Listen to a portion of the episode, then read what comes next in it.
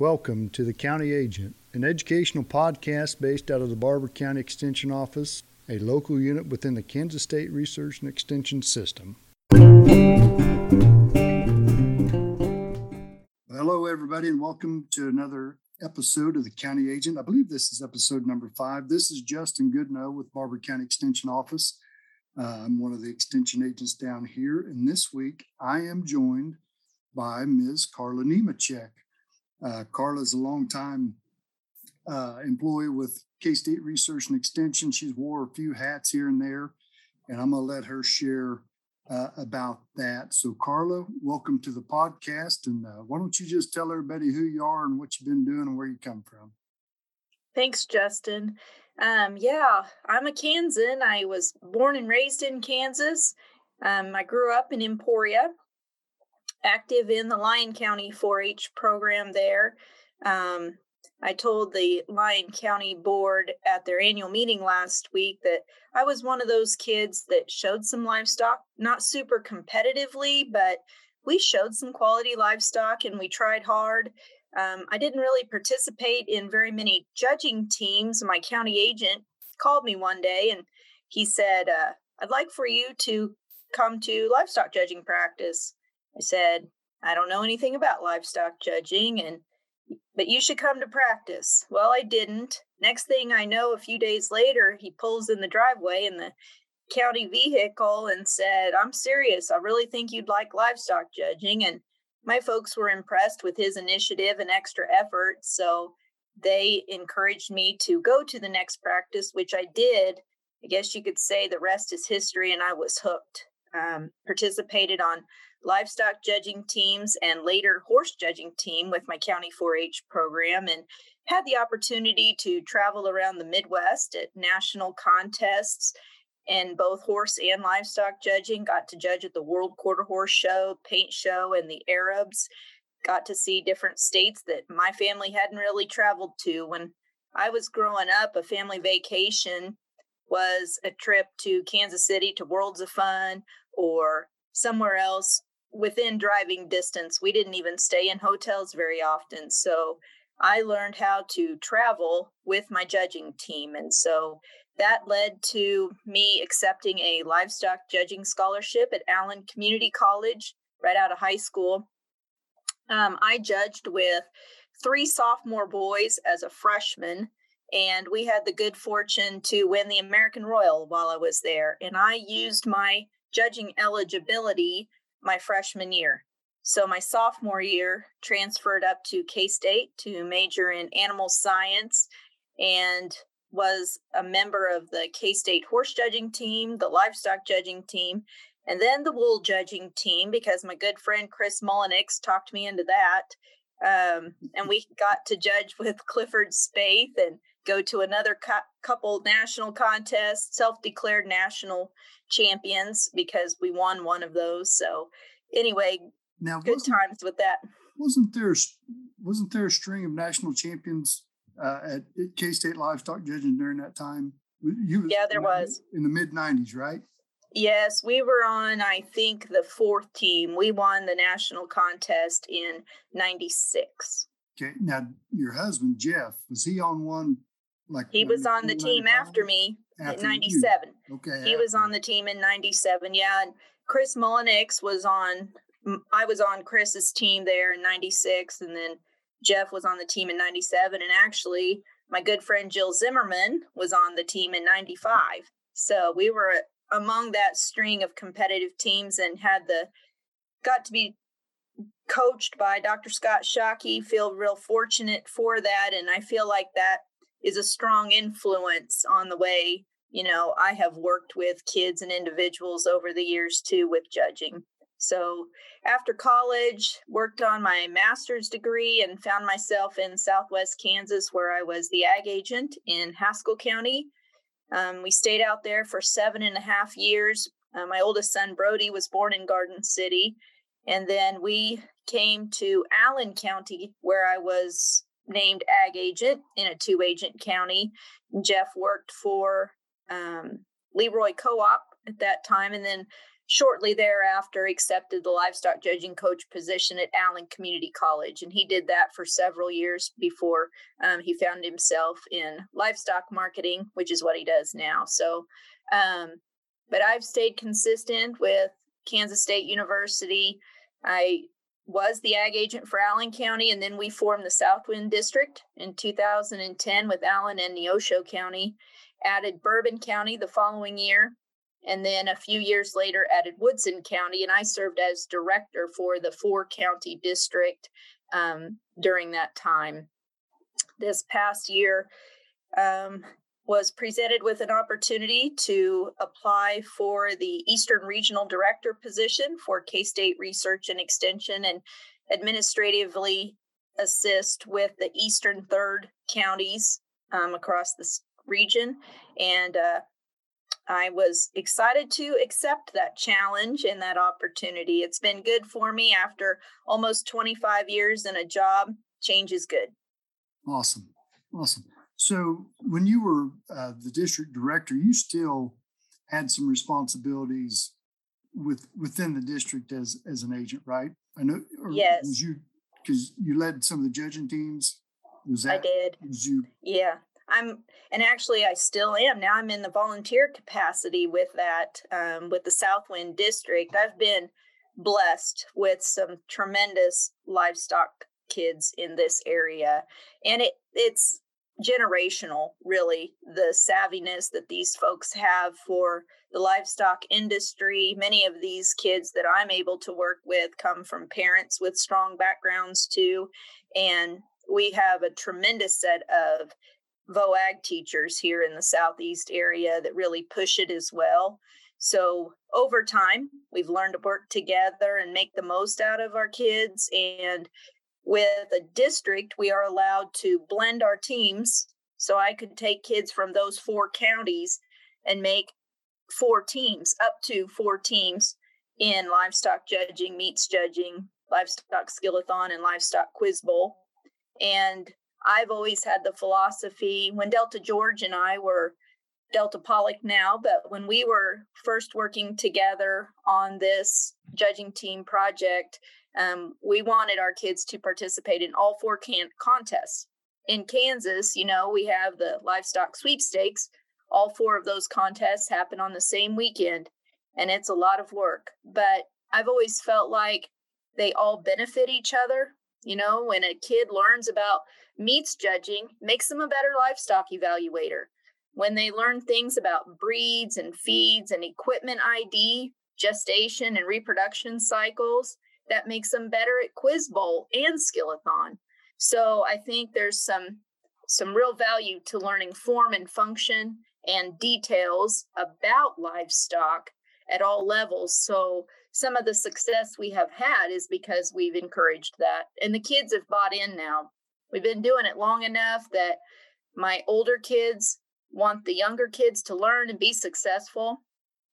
And oftentimes they're the best teachers you know those little kids really look up to the older kids and it's a team effort. My kids that are getting married now and having kids some of those first teams that delta and i had they still call and check in and want to know who's going to be on the team and are they coming to practice? Do i need to check on somebody? So it's it's really been fun. That's awesome. We so when I was in high school, I grew up in southern Oklahoma, and, and, the big thing in that high school was crops judging. And and I can remember as a freshman, the upperclassmen pulling myself and two other kids aside and, and giving us the lowdown of this is how it's going to be. And we were intimidated enough that we worked our little rears off to not disappoint those upperclassmen. And and that that school, I know uh, there's a five year run that the lowest we ever placed as a team was second place in the state. In my four years of judging, we were state champions twice and runner up state t- champions twice and lost it by less than five points both times. And then had the overall high individual. Uh, we had the high individual six years in a row, I think. And uh, those growing up in a program like that, it, it's just an experience like no other. But you know, one, one of the neatest things that happened to me was there was a girl that I went to high school with that had a younger sister that was about 10 years younger than us that called me out of the blue one day.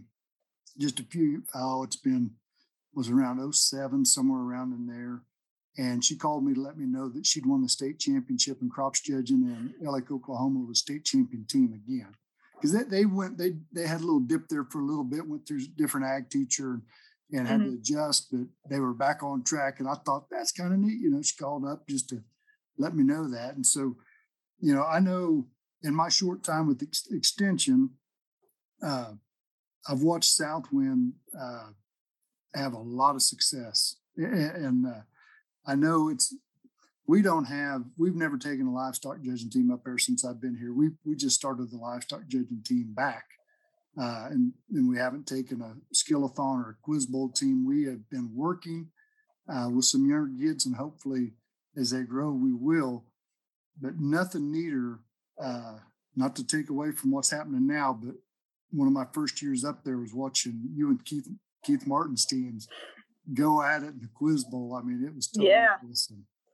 Oh, the quiz bowl is something that really gets my blood flowing. I'm so proud of those kids. They know questions and answers that I never knew at that age. I mean, they they're going to whiz through animal science 101 when they get to college real easy because of the basic knowledge they already have. This year Scott Schaake helped with that contest and I think he was impressed with how much those top teams knew. And um, gosh, I'm proud of those kids. It gets my blood flowing when we have to uh, oh look up a question if we want to um, contest something. I've got to pull out my resources and try to come through for those kids. And luckily this year we did that and we did have the resources available. But um, I enjoy coaching those teams quite a bit. Those kids work so hard. We spend a lot of time. And you know, the good thing about Skillathon and Quiz Bowl, that is things we can do while we're traveling to different places. So we can pull out the information and ask each other questions. And I forget how much I knew one time when I was in school. we, you know what I know is about Quiz Bowl? Uh, we did one for the first time at our county fair in 2020, the COVID year uh, just kind of as something to fill some time. And we broke it into a juniors, which was, I think, 13 and under, and a seniors, which was obviously 14 and above. And it takes a special skill set to be successful in that. Because when you've got a crowd of people around you, like we did it in front of the bleachers, right there in the show ring, and you had to buzz in, it wasn't like um, apples to apples with what we see at, at sweepstakes, but it wasn't far from it uh, there is some what we would call pressure. You know, yeah, there is. And there's some kids that I would have thought would have just flat dominated that got nervous in that setting and just wasn't wasn't near as competitive as I thought they would be. And there were some kids I thought, eh, they've got a chance, but they were willing to buzz in and, and take a shot. It, it, the moment didn't did not intimidate them, and it was really neat to watch that. Like I said, we've got a good group of young kids that's starting to buy in on some stuff that we're hoping eventually we'll, we, we will be able to take something up there and be competitive. I hope you can because it's a it's a life skill that I think benefits them tremendously. Pushing that buzzer and realizing that it's your light lit up, you have to mm-hmm. be the answer person right now. There's a little bit of a oh gosh, it's me moment. And but once they learn how to embrace that, I just think that makes them a better leader. They won't be afraid when somebody puts them on the spot. You know, the best example I have of that is I took my son Brody and Jillian Keller once to Topeka to testify on behalf of the state fair as a proponent for a sales tax issue with regard to the state fair. And you have to submit your testimony ahead of time in written form. And the kids were going last in front of this committee.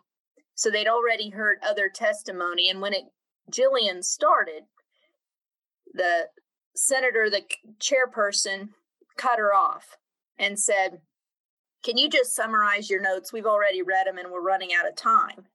And my heart stopped because I thought, my gosh, she's 16 years old, standing in front of a in a house of, you know, a, whatever committee there on campus, or I'm sorry, in standing in front of a group of state representatives in Topeka on a microphone.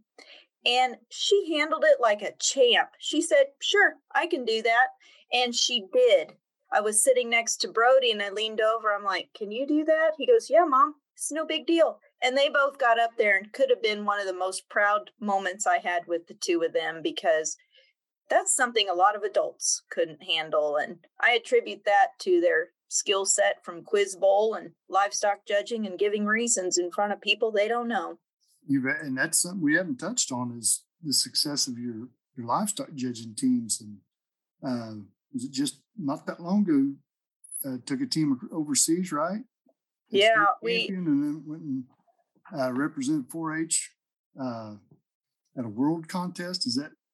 Yeah, we did. Me in on that. Yeah, so the um, team that Southwind Two is what they like to call themselves. Clay Brillhart, Hayden Schaff, Jillian Keller, and my son Brody Nemecek were a part of. Um, we were second at the National Western in 19. And I thought we lost by a point or two. I thought, oh my gosh, we lost by a couple points. We were disappointed, but they gave us an envelope at the table when they picked up their plaque. And it was an invitation to the Royal Highland Show and Contest in Scotland. We also participated at an event in Ireland while we were over there.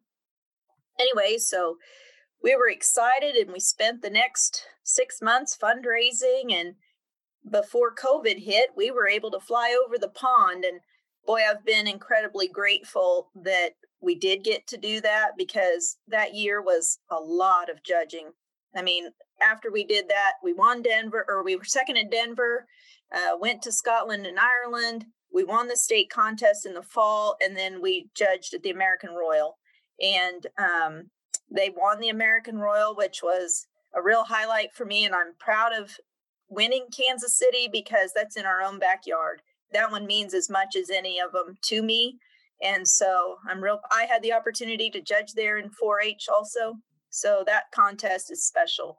And so we won that. And then Kansas sends an all star team to the national contest in Louisville. And the four of them were selected to be the all star team.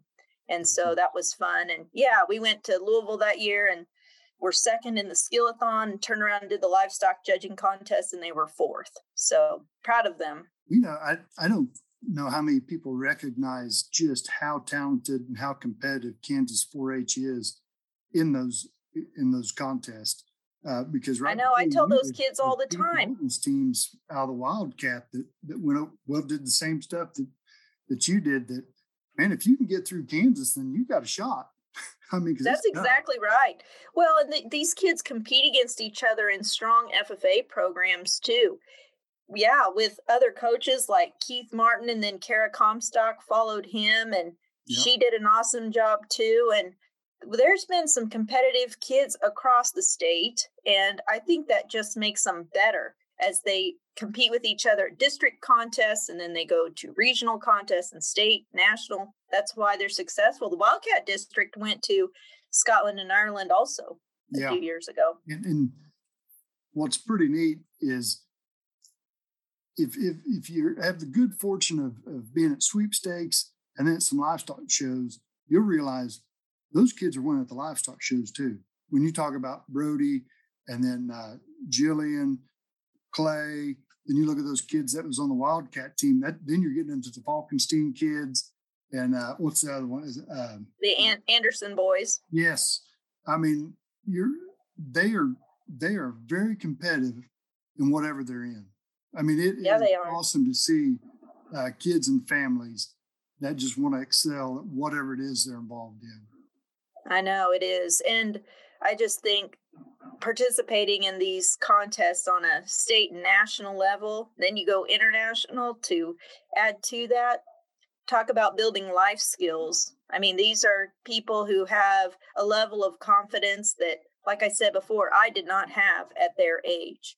Mm-hmm. So I'm excited to see what they're able to accomplish going forward. You bet. Well, something that's been on my mind, and um, not to not to cut it short on on your judging team success, I'll I'll just tell you, it's awesome uh, what you've done over there and what you continue to do. I mean, it's not like it's been a one and done deal. It's a gener- as you said, it's a generational thing. Uh, it's, it's really neat to see the success your kids are having over there. Let's switch gears just for a moment. Um, it's December, in a semester on college campuses. Uh, let's just call a spade a spade, Carla. It's not just in Kansas. Uh, it's quite a quite a well. Every state that I know of that has an extension, which is every state, is having an issue with job shortages or shortage of or has a lot of job openings. Uh, and Kansas is no different. Uh, you're in a um, administrative role now. Uh, let's talk just for a moment. Um, why why should a new college graduate be looking at extension or even consider a job with extension? You came right out of college, is that correct? I did. Yeah, I, I came into extension later in life. I had several years. I had a great career with Kansas Department of Agriculture. Absolutely loved that job. Accidentally fell into extension and thought, boy, I wish I'd have found this, you know, 20 years ago. But why should new college graduates be looking at a career in extension? Well, I think it offers a lot of flexibility. You know, with a teaching career, you'll have your summertime off. But with extension, you're going to work 12 months out of the year, but there is flexibility in getting the work done. We're looking for folks who are self starters and who I think want to leave this world a little better than they found it. You know, there's nothing better than seeing someone have that aha moment, whether that's whether you're giving them horticulture advice, working with a 4 H project, or teaching them how to do something that makes a difference in their life. Just like you said, you wish you'd have found extension sooner. I wish I had a dollar for every time I've heard that from a satisfied person who's come through the office doors to ask a question and left saying, I didn't even know the extension office was here. We've got to figure out how to quit being a best kept secret, but um, I don't know, that's harder to do than sounds like it would be. But I think extension has K State Research and Extension is really the only extension service that I can um, speak to, but the benefits are tremendous. And I know that a college kid, because I was one one time, graduated, you're not thinking about retirement and health insurance because shoot, you're probably still on your parents' um, health insurance and it's not a priority to discuss retirement when you're 21 or 22 years old but boy the sooner you can get started with that the better off you'll be k-state has a great retirement program and part of the state of kansas health insurance which i think is pretty good it's been good for me and my family over the years um, you know we're looking for folks who are willing to not just work from eight to five. There's going to be some nights and some weekends. But on the flip side, you can trade that off and go to your kids' basketball game in the afternoon if you need to leave early. You can go get your hair cut or stop by and go to a doctor's appointment if you need to during the workday. So there's some flexibility. I think it's a great career if you want to have a family and be a part of your kids' lives. You know, my kids were in 4 H. My boys went with me to a lot of events, but I think they enjoyed most of it. Lots of good stories to tell, anyway. Mm-hmm. And uh, the other thing is, I enjoy being connected with agents and specialists and folks across the state. You know, I have friends from across all four all four corners of the state. And I that's important to me you know what? I, I think people lose sight sometimes of um, just because information is free. Like what, what we do is we provide education. Uh, we'll provide educational programs or information if you just call the office or stop in. Our services are free. You're not going to get a, a, bill in the mail for our answers. Uh, and I think people have forgotten that that is still valuable information. You know, we they want to go to a quote unquote crop consultant or a quote unquote nutritionist that they're going to pay out the nose for. That we do a heck of a job educating those nutritionists, those crop consultants, and everything. You know, I was in a crop pest management school yesterday. Guess who else was in that school? A lot of professionals that are going to go charge you for the same information that I have because I was at the same school, which was provided by K State. I mean, and the, the key is this information is research based. It's not just somebody's good idea. Yeah, it's unbiased and research based. It's not just a whim that somebody made and put out on their Facebook page. It is research based. And not always from Kansas State, but other land grant universities and colleges across the country. You know, our specialists are collaborating on projects all the time. And so we're finding the best varieties of plant material, whether that's ornamental or vegetables or crops, that will grow best in your region based on your soil type, your rainfall, your weather patterns. That's so important. You can look it up on the web and think, oh, that's a pretty flower. Well, turns out it only grows in tropical areas, and you just wasted your time and money trying to put it in southwest Kansas. Mm-hmm. So, you know, it's uh, it's so important that to utilize research based information. And if a college student enjoys helping people, then extension's a great career. And right now we've got, like you said, a lot of openings, which means there's a lot of opportunity out there for folks to find themselves maybe not in their home county, but maybe in an area within driving distance of their home county. And extension is a career where for the most part, folks will embrace the extension agent, welcome them to the community, want them to be involved in events and activities. And, you know, when I was in Southwest Kansas, that was five hours from home. Those folks made me feel like I belonged. They included me in church things, in community events, and the county fair is not any better place to get to know folks you know, speaking of the county fair, I, I, will tell you something I don't think a lot of people in Barber County know is uh, we have access to some of the best nutritionists in the state of Kansas. And, and I have a good relationship with Dr. Waggoner out west, this beef specialist. And this is twice now that I went to him and said, I think we need to develop a ration uh, for some steers. Uh, one year it was for some heifers, but they were 4-H projects that were going to end up at the county fair.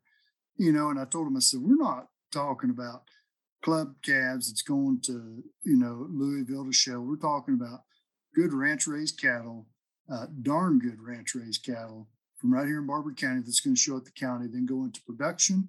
Or if they're steer, going to go to the rail and go into your neighbor's freezer. They're going to be food. And and we forget sometimes that it's not rocket science shift feed science, just nutrition. And, and twice we've put together a ration uh, in this last year, the Grand Champion steer and the Gr- Reserve Grand Champion steer, the Champion Angus and the Reserve Champion Angus heifers, or actually they were, uh, we'll call them breeding beef because there's cow calf pairs, uh, all were on a ration that was developed for free FREE free by K State Research and Extension and was made locally and cost about 50% less than your name brand feeds did. And, and I'm not just saying they won the show. On these market beef, you go to the carcass data, they were within the top five in the carcass data also. The number, you know, it it wasn't that they were just show cattle, they had dang good carcass values also. And all that was for free. And, and, oh. more importantly, it reduced the expense of those children in their 4 H projects because you know and I know both, and everybody that's going to listen to this to raise livestock, January of 2021, things changed in the feed world. Stuff got expensive in a hurry. And by reducing that cost, it made that project more affordable and, and, and made them more profitable in the long run. Yet, so I think people miss the value in extension. And, and I think you said it right, Carla, is we are the, the best kept secret around, uh, not just in our counties, but the state. Uh, I will say this I, I, I, am blessed that I'm an agent in Barber County because I know not, not every county is the same. We have local, we like, I'm in a local unit. Uh, we talked about you uh, having a career in the district over there uh, in Southwind. But I report to the local council and, and know most of those people, and they support extension. They're believers in it. Uh, not every county's like that, but I can tell you, I've had a handful of opportunities to leave, good good paying jobs, and, and I always tell them it ain't about the money. I mean, this deal's tough to beat. We we have an opportunity to help uh, our neighbors, our family. I mean, people that we know on a personal level. Each and every day, we have that opportunity, and so uh, if you've not been a supporter of the extension office, then you, you need to get busy. We offer some good stuff. Sure enough. And, you know, if your kids aren't involved in 4 H, but you're looking for something to do as a family, you don't just have to do the livestock projects. That's where you and I have our primary interest, mm-hmm. but there's a lot of things out there for folks. And the neat thing is, it's not just hauling them to a ball game and sitting in the bleachers. This is something you're going to do with your kids. You're going to help them, and they will grow into better citizens and leaders. The other thing I wanted to say about a career in extension, if someone's looking, is you and I have both been in rural communities. We've got a lot of opportunities in some urban areas as well. And extension looks different in urban counties. I've been learning that in the last six months in my new role, but sure has a lot to offer. And again, like you said, FREE research based information can be found anywhere in Kansas. You know, K State's coming out with that new initiative, K State 105, and we're embracing the fact that there are 105 counties with 105 extension offices. And we need to know that there is something in your community. Yep. Yeah. We we recently did a beef program uh, in Pratt County. Pratt hasn't had an ag agent up there since uh, it's coming up on close to a year um, since that agent left, and that agent moved to back to the family farm. wasn't that they didn't like extension; they had an opportunity to move back to the family farm and did it. And uh, me and Dr. Waggoner got to talking and said, you know, they they, there's no way they've had any type of ag programming up there in a year. So let's take a beef program up there. So we put one together and and, and, and I'll admit it was long. If you don't like education, it wasn't for you. We started about six o'clock that evening, served a meal, and we had Drew Ricketts. Dr. Ricketts kicked it off uh, with the predator control during calving and lambing season talk, and then uh, Dr. Waggoner did a um, a talk on forage sampling, the importance of forage analysis, body condition scoring on cows coming into uh, what we would call spring calving season. And then we wrapped it up with our little, uh, our new friend of extension, Lane Egger, who is a, a, a meat assistant, meat extension assistant. He's a grad, grad, grad student. And he did a program on ground beef alternatives. And we grilled uh, some ground beef patties and we grilled a couple different types of uh, ground beef alternative patties, and we did taste testing. And he showed a, a, a research project that they've had going on up at K State, and we went through it. It was really neat. And uh, one of the State Extension Advisory Council uh, reps was there and come up afterwards and said, "Thank you so much for bringing this to Pratt." He was from that area. He goes, "This was absolutely phenomenal. Where could you have went and got those three different talks in the same evening in the same location. I said, that, yeah, it's, it's awesome. You know, so we, we didn't have a huge turnout at that deal, even though we did it as a multi-county type of thing, but we was able to record it and, and capture that information. So we've got out there on YouTube and we're starting to get some traction off those videos. But I tell you, uh, it, it, extension is the best kept secret around. It really is. It is. And we've been saying it since I've been here. We've developed a social media presence. We've started this podcast to try to get out there a little bit more, but we still are. You know, people still. I've got friends that are nutritionists. One of my my good friends, one of your old uh, old friends as well, makes his living developing rations, and I just talking to him yesterday. Matter of fact, but we got just as good a nutritionist, and it's free. So no knock on him. Always tell him, you know, he just cost a little bit more than what we cost. But, That's right. Uh, so we we talked a little bit about uh, your kids and stuff being involved uh, with livestock judging, and then our, you know the careers and extension. Uh, and I'd like to kind of visit on something. I know we're a little ways out, but talking about livestock projects for 4-H kids. Um, my opinion right now is if you don't have your beef project picked out, I truly feel you're behind the eight ball. I know some kids don't get theirs till a little bit later. They're just going to county fair. That's fine. I, I like to have those beef projects as early as possible to get your hands on them while they're a little bit smaller. Um, but when we go to looking, uh, I know your family's involved. Uh, you've had a lot of success in the swine barn, a lot of success in the goat barn. But what should we be looking at? Uh, let's take our extension hats off and let's look at this as parents. What should we be looking at? What should we be doing right now to be prepared to bring that project home when it's time? Well, I think we need to think about how many of the project we're going to bring home because that determines the pen space and the shelter that we're going to provide. Growing up, my dad preached clean pen, clean feed, clean water. That's the three most important things.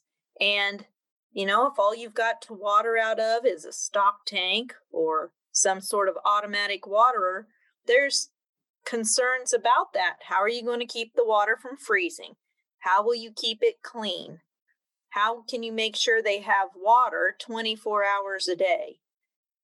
My kids have shown all four species over the time. We have a handful of cows and getting ready to calve some out after the first of the year, and we'll be chopping ice on the pond. But over time, we have some automatic waterers that have a heating element in them, and boy, that makes life a whole lot easier. Um, and with hogs, they're on automatic waterers too, because in the summertime, you can't run the risk of not having free water in front of your hogs all the time. It just gets too hot in Kansas and, well, in the Midwest for that matter. Um, we change the water out on the goats all the time. We it's they're watered out of a bucket, but we have to make sure it's clean every day, and they prefer fresh water too. I think that as you're thinking about your projects, it's how many and what do you have time for?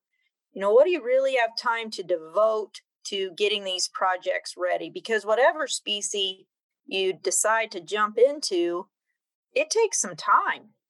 Breaking them, getting them to brace, teaching them to walk and load. And you got to remember that the weather's not always going to be your friend. Mm-hmm. So that's the problem with number one problem in my mind for waiting this long to pick out a calf is not only are they bigger, but although the weather's been great lately, it surely won't stay that way. And how are you going to find the time with your kids being in ball and school and all of that to get them broke the way they need to be to be safe? Because we've taken calves that aren't as broke as they should have been to the county fair it ain't very much fun, frankly. Hmm. So it's a lot more fun to take one that's just dog broke and those are the good experiences for kids, especially little kids. You bet. Do you take um do you study genetics for livestock projects? You know, I, and I'll let me just kind of lead you into this a little bit. Um, we raised we've raised show goods for several years, uh, we don't market like near like what we used to. I, will be honest, if I can raise one for my kid, that's about all I care. I don't care if we send anything out anywhere. We still have a lot of success. Uh, we just don't push it like we used to. But man, I used to really study genetics. Uh, used to study who was going to be judge and where, this, that, and the other. And I don't know if it's just because I'm older now, but I don't care anymore. What I what I when I look at it, what I'm looking for in an animal is something that's in my mind, what I prefer, not necessarily what somebody else prefers. Like case in point, uh, we had two goats at our county fair last year. One that we raised, one that we didn't raise. And the reason we had one that we didn't raise is one of my twins told me too late that she wanted to raise a show wether, and I only had one wether saved back because normally she doesn't show a wether. So I went to one of my friends just down the road and, and bought a goat. I couldn't tell you what that wether was out of. I, I, have zero knowledge of his genetics. I know what he cost me. Um, I looked at him, thought he's completely different than what I've got already in the barn. So, uh, and, and I really bought him more for his docility than anything. That goat ended up being reserve grand. And the one that I raised that I prefer uh, made the grand drive, but on the back row. But I, I liked that goat of mine. He's, he had more body, you know, had more uh, more length of body, a little more leg to him. He's taller, uh, lengthier goat. He was a better looking goat. When you looked at him, he was good looking. He didn't handle near as good as the smaller one did. That was that was his whole. He didn't handle bad, but he didn't handle as good. But in my mind, I'm like, I want to raise a goat like that every time because he was a complete goat, super complete, hard hard to punch a hole in. And so I guess what I'm getting at, Carla, is I don't waste a lot of time. You know, I may look at what some people are are, are using as far as studs or bulls or whatnot. What's the hot thing out there? But I don't really get caught up in it because I want to buy what I like and not necessarily what is the the latest trend. What what's your thoughts? I probably agree with you. I think structural correctness is probably one of the most important things for our family. And both Jeff and I judged for Dr. Shockey, and that's what he puts emphasis on. Um, I did my got my master's degree under Dr. Hines, and Jeff worked for him there in Manhattan. And structure was important for him too. And I think we've passed that along to the boys. And um, so if their feet and legs are pointed the right direction and they've got a good skeleton, I think you can do a lot with that. And anymore, if you can find one that's built right, we've got a lot of options with different feed additives mm-hmm. to make their body shape more what maybe when you learn later what a judge prefers. And so I'm with you though. I want to go out and feed and work with ones that I like to look at, that I'm proud of evaluating. And so when we find them that are built right, we can show them to a lot of different judges. We can show in the spring and get different opinions, but the ones that are sound are always going to find a pin or find themselves on the front row. Yeah. You know, so making sure that structure and that's hard right now especially in hogs. There's a lot of variability and a lot of difference in opinion on some of that and that'll get a kid in a judging contest once in a while but um you know you still have to find what you like and the other thing i like to encourage families as they consider especially these small animal projects coming into the spring maybe do some homework on different breeds in Kansas at our state shows and in some of our spring series, they show with a pedigree in the hogs. And so maybe you want to find a purebred Hampshire that you can show and then show as a jackpot pig in the spring. And if you get her born right, you can show a purebred at the state fair or the junior livestock show, maybe even the American Royal. So I think getting your kids involved in different breeds puts them in different classes. If you can win a breed, even if it's a minor breed, it puts a 4 H'er or an FFA member back in the show ring one more time.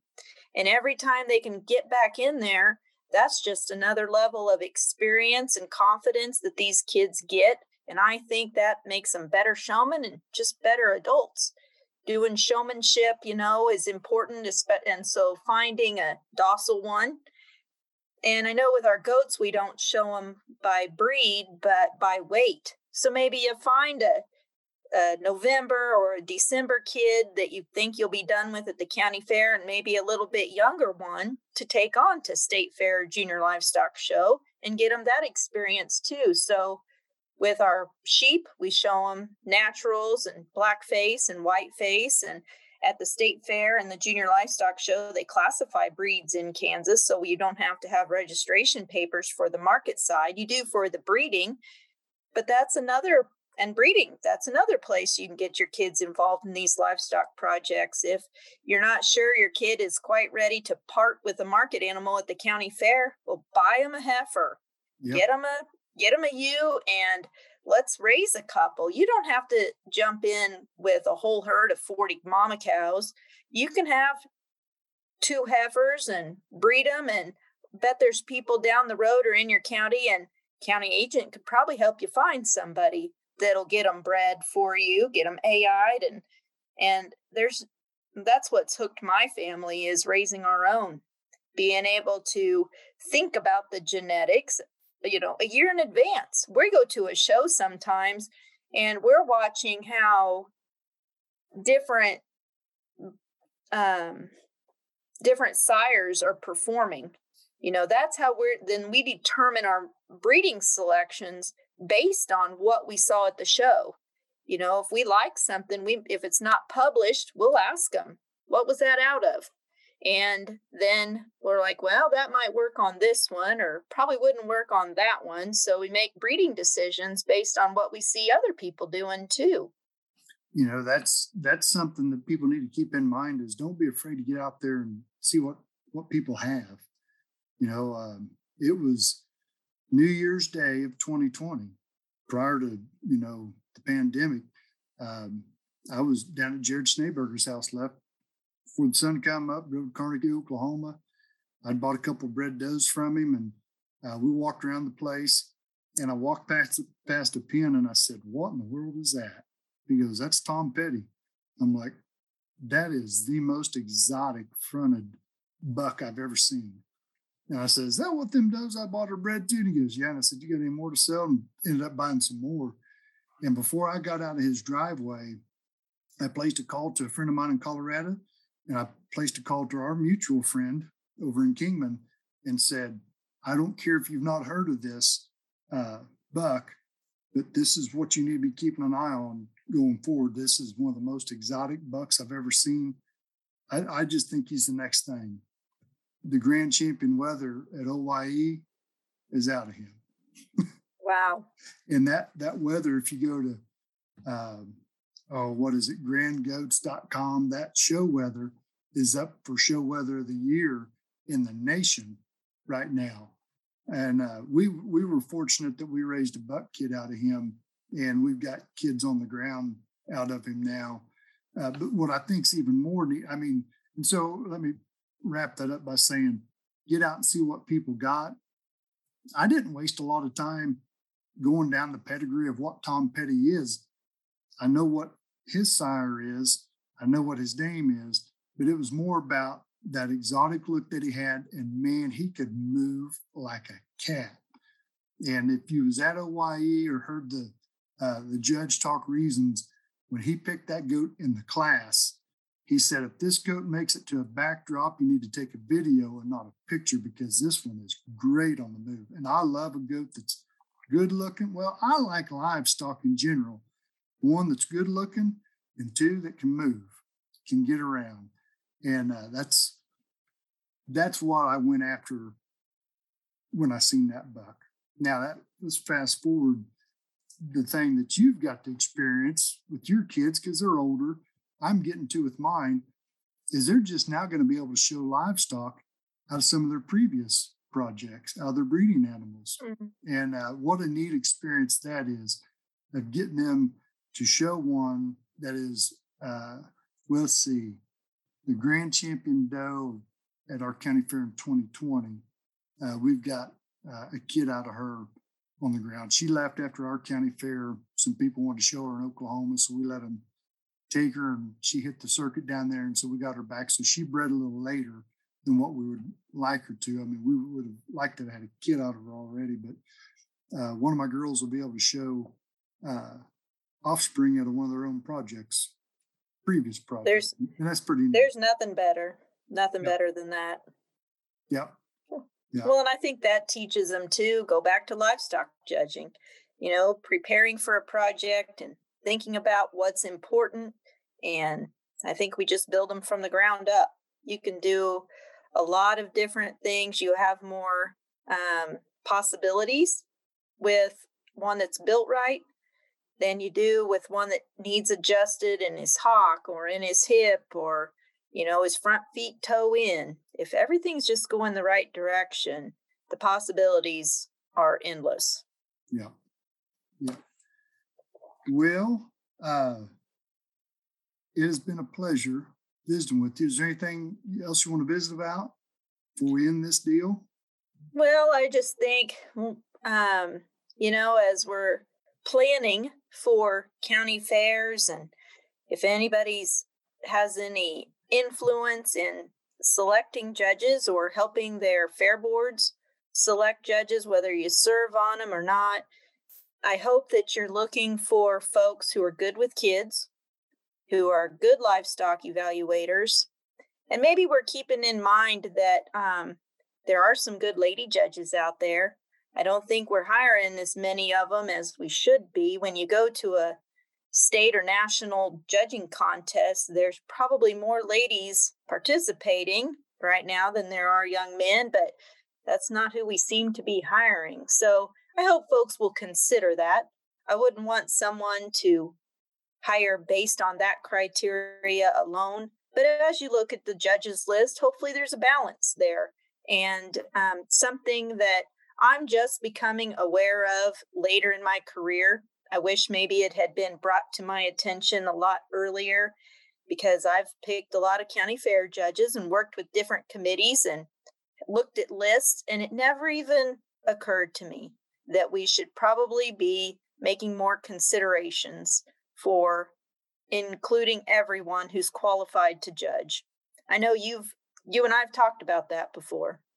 Yeah, you bet. I, I will. I'll just come out and tell you, uh, with no news to you, uh, it may be to the people that listen to this, but last year, the first person I called to judge our county fair, and, and I was going to let this individual judge the entire stock show. We, we our stock shows run on two days. I was going to let this gentleman uh, judge both of them because he's qualified to judge every species. He's really good at it, and uh, he's an openly gay man. He's got a wildly popular podcast. Comes out every Friday. He does. But he was he he's more than qualified. One of the best evaluators in the country. Period. Uh, he was booked that day. Uh, but I I went through a list, and it wasn't I wasn't looking specifically for somebody that was openly gay or somebody that was an African American or Hispanic. It just happened to be that there were some very good options out there. It didn't work out, but I went through a list before I got to the guys that I ended up settling on. And, and I'll tell you this people need to know that when we ask a judge to come to a show, it doesn't matter if it's a state fair, a county fair, a spring jackpot, we are asking that individual to come and give their opinion that day. We're asking them to take a day out of their life away from their family away from whatever they had planned to do. And sometimes it, you get paid, sometimes you don't to go do this stuff. Uh, it's nothing that you're going to make a quote unquote living by, by no means. Uh, but you're taking time out of your life and you're given your opinion that day. They're asking that person to pick the ones they like the best. Just because it's not the one I want or I like the best doesn't mean that person is wrong because I can tell you, you know that that that goat that wins reserve granted our county fair that that we had, that was not my favorite goat, but that was that was BK's second favorite. He loved that goat, and he said it on the microphone that that goat was ugly headed. He was a little bit older, so he kind of ugly headed. Was a little bit squirrely on his hind wheels, but BK likes him stout and, and, and exotic, and, and he was wicked. I mean, you put your hands on, him, you're like, how did you get that much muscle in that little of a body? but I, I, the one I liked placed second in his class and come out was on the back row of the, the Grand Drive. We get to the breeding doe show, and the doe that I told my little girl Jan, I said, "Man, you're gonna knock it out of the park with this doe." She got beat, you know. And, and BK tells me at the backdrop, he's like, "You know, that's probably going to be the best breeding doe when it's all said and done." I said, "That was a breeding doe show." he goes, "Yeah, but that one's just too exotic to put in second. So so the ones I like the best did not win. Yeah, and, and we we need to keep in mind uh, these are these judges, these evaluators are human.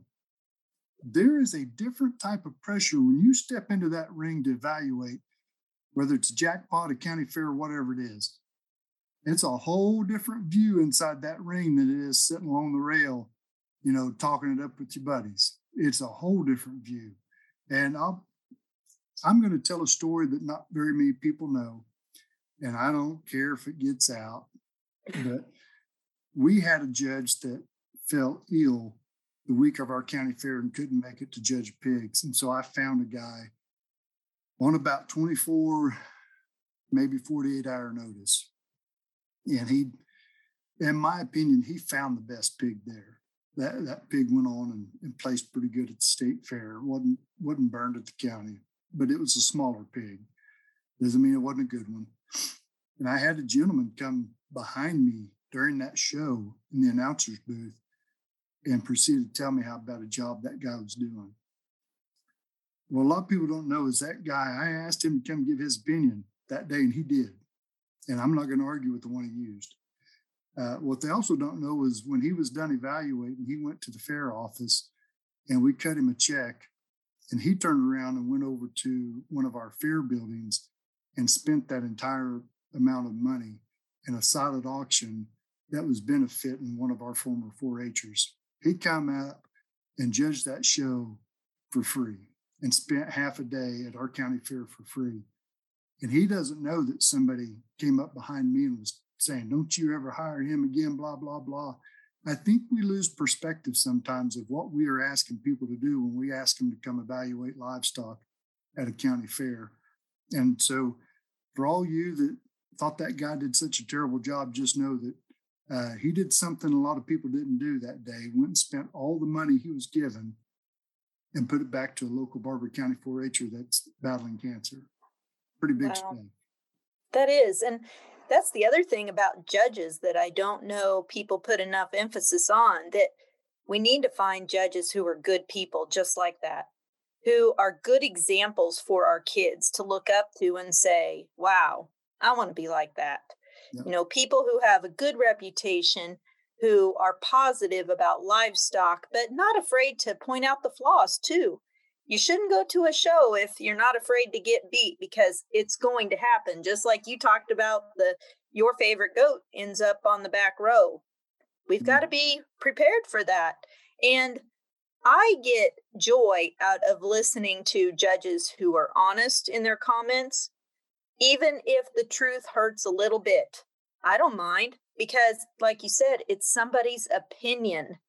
That's why i'm cautious to pick out a project specifically for one judge because we believe in going to spring shows and we'll try to, you know, show something in the summer and then make it work as a breeding gilt in the fall so that we can get the most mileage possible out of them. And we're going to see 20 different judges with 20 different opinions most of the time. So I enjoy a good judge who is so oftentimes I'll say a little colorful on the mic, not afraid to use some terms that I'll have to correct later with my judging kids who think it's kind of fun to say some of those cool terms. I'll have to say, nope, that's not appropriate in the reasons room, but it's fun to listen to at a stock show. Yeah, yeah, I, I hear you. I hear you. I, and I enjoy that. And I think that judges should have fun with it. You can tell a person who's judging and enjoying themselves and they want to be there and they're really engaging with the kids and moving around the ring versus somebody where it's just a job for them. So that's probably one of the strongest criterias for me is finding someone that I know will be a good evaluator and do a good job with our kids and have fun doing it because judging is a good time. I mean, whether you're participating in a contest or whether you are on the inside judging outside of a ring, you know, and there's some burden there too to have to think about now what people are saying, who's posting pictures on what site and saying things because you have to have thick skin for that. Oh, it's yeah. not it's not for the weak of heart for sure. People are so critical now and we've got too many platforms for people to speak their opinion without anything to back it up. You know, that's frustrating. It's something to keep in mind and, and and I don't care if I hurt anybody's feelings by saying this, but I'll, I'll hear people complain at the county fair, you know, we didn't win because that that judge didn't know what they was looking for, blah, blah, blah. Well, I always followed up with, well, how'd you do after the county fair? Did you go up and light it up at the state fair in KJLS, or did you get your butts handed to you there too? Because there may be a pattern here if you're not winning at any of those shows. It may be, maybe it wasn't the judge's fault.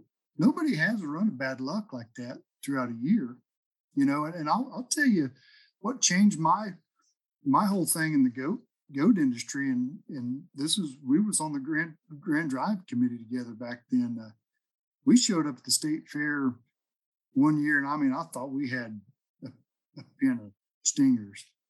We got our butts handed to us i mean all day long. We got up there and seen what we was against. It i did not think it was rigged whatsoever. The best place we had all day i think we had five or six goats up there was a fifth place some people get excited and slap high fives for fifth place. I get mad and take long walks uh, because I am mad. Mad's not the same, not not the exact word, but we can't say that word on this podcast. But, uh, disappointed. Uh, you could say disappointed. Disappointed.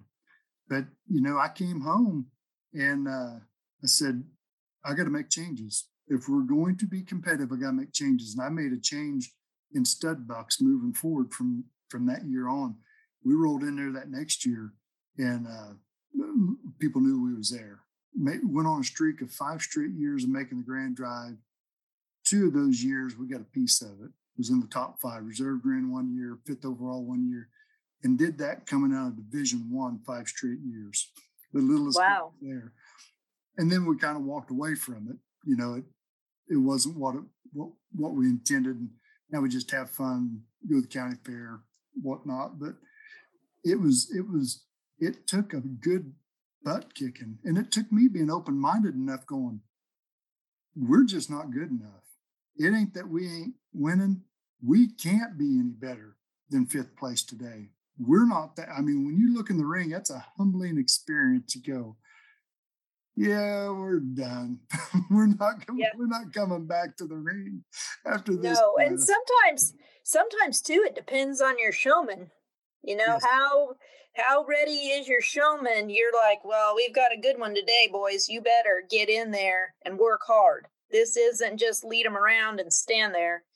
Yeah. We're going to have to work hard and act like you want to be here, like you think you've got a good one, and walk out of there with your head high because you showed as good as you could, regardless of the judge's outcome.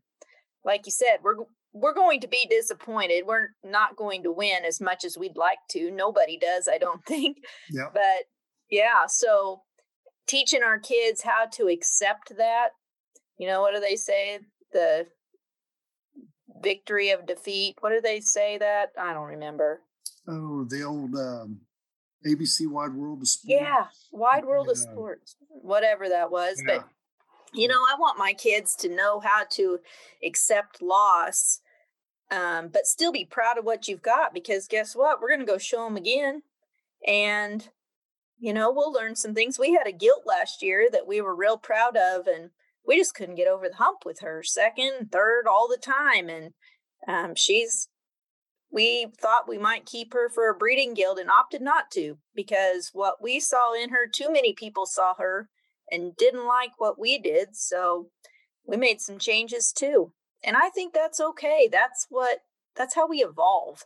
It's how the livestock showing world evolves. If we all wanted to stay the same, we'd be showing those um, short, fat pigs, and we wouldn't even have meat goats in Kansas. It took us long enough to get those. You and I mm. had to work hard to make that happen. Oh, I, you know, I, I went and judged a show pre-COVID down in Oklahoma. It was a local show, and you'll know who's the ag teacher down there. He was a first-year ag teacher, and the only reason I went and did it, a guy called me on Friday night at 9:30 and said, "I'm sick. I'm scheduled to judge this local show in Oklahoma at 9:30 tomorrow morning. Will you go do it for me?" And I'm like, "I don't judge everything." I said, "I'm good with sheep and goats and cattle." But I said, "I can't stand pigs." Well, there's a lot of pigs in this little local show. Mm-hmm. Now I'm out, and he goes, "Oh, you'll find the ones you're supposed to." I said, "Who's the ag teacher?" I said, "Carl Riffle." I said, "I'll be there." Because if it oh, wasn't oh, for his Carl. mother, you know, his mother fought and fought just like the rest of us get those goat shows in Kansas at, at the state fair and KJLS. And I said, I'll go do it because I, I made a lot of money because of his mama getting goats in Kansas. Yeah, you know? Beth was an ally for us. She was on the Grand Drive Committee at the right time yep. with the right people. But boy, we had to work hard for that. And so I don't ever want to take that for granted. We're lucky to have all four species and now we have market and breeding in all four species too. It's continued to grow. and you know what? Um, just like we talked about earlier as tough as kansas is the livestock judging and quiz bowl and, and stuff like that meets judging on a national level we're just as tough in the show ring. And, and if you don't believe that go look at some of the major show winners that kansas kids can compete in Go look who was fifth overall uh, wether dam at, at, Louisville. Go look who won the wether goat show at Ak-Sar-Ben is a Kansas kid. Go go look who's winning at the American Royal. Those you've got some of them right there in your backyard, even uh, a, a, family over in I think Labette County maybe. But mm-hmm. you, it doesn't matter uh, if we don't have say a thousand goats at the Kansas State Fair.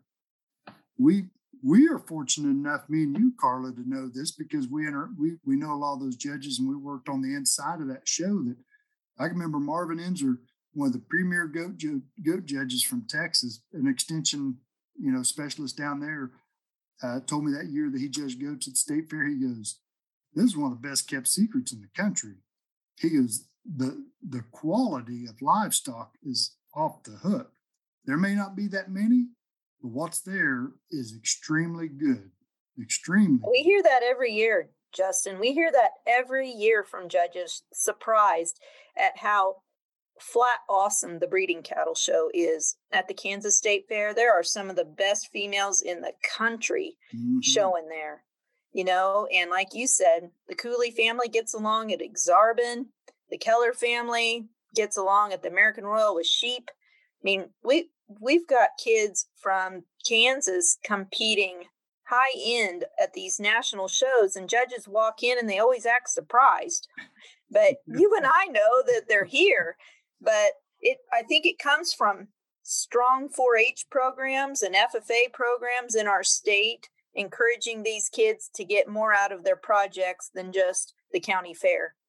Mm. And a county fair is a great place to get started and we want them to compete there so that others can learn because going to the national shows isn't for everyone but i hope kids can get exposed to livestock projects.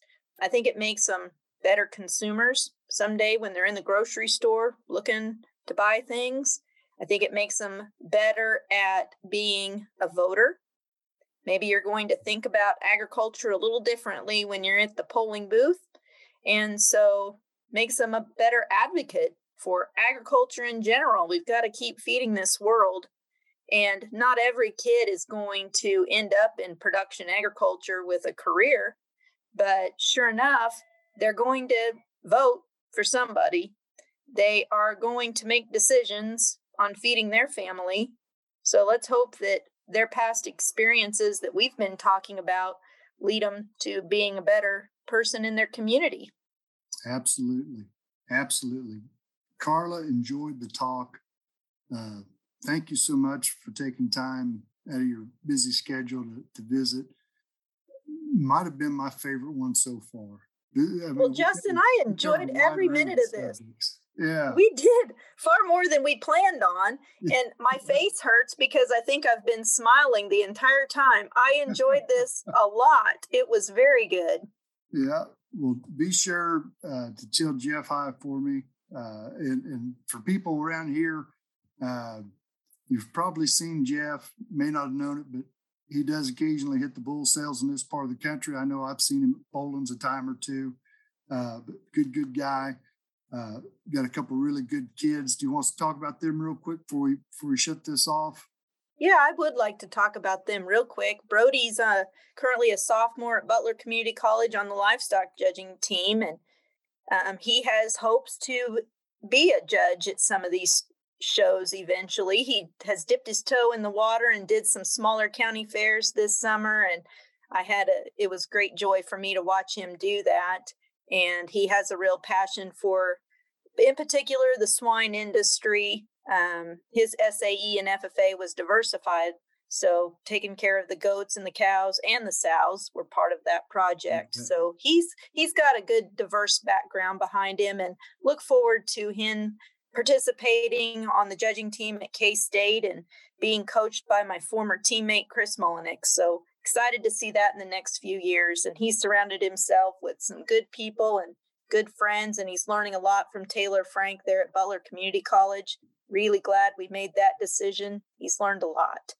Uh, Kaiser's a freshman in high school, currently playing basketball and doing those things. I took him out to the Beef Expo contest a few weeks ago, and he told me how much fun he had. He said judging used to be a bit of a chore, but he said, I looked forward to the next class I was excited to give my reasons. So I'm hopeful that he's caught that bug as well. And uh, I have high hopes for the next generation of Southwind kids that he'll be a part of uh, with teammates. Those kids are already motivated. They got they didn't do as good as they wanted to at the Beef Expo. I think that was a good thing because it kind of lit a fire under them to try a little harder. We got beat by some Oklahoma teams and they didn't really like that very much. So yeah. we know we've got work to do. That's the good thing about getting beat once in a while.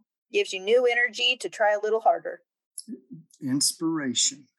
Yep, we all need that once in a while, don't we? If we want all the time, we yeah. would think we didn't need to practice and we didn't need to prepare. And so it's a good learning experience for them. And I'm a little bit worried about how much time they're going to need of me this summer to get ready, but I'll probably take them up to Manhattan to K State's judging camp and let Chris work with them for a few days.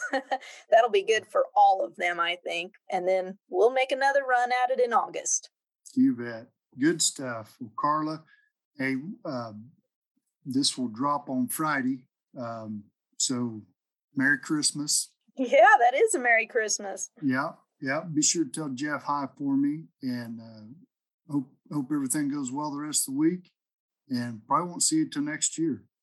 Yep. Well, happy new year to you, Justin, and thank you for including me in this podcast. You're doing a good job with it. All kinds of topics for folks that are interested in and promotion of extension, K State research and extension, and I always pr- appreciate that. You bet. Thank you. Have a great time. Take care. Have a great time. Thank you, Carla. Merry Christmas, Justin. Thank you for listening to the County Agent. Be sure to like, subscribe, or leave a review.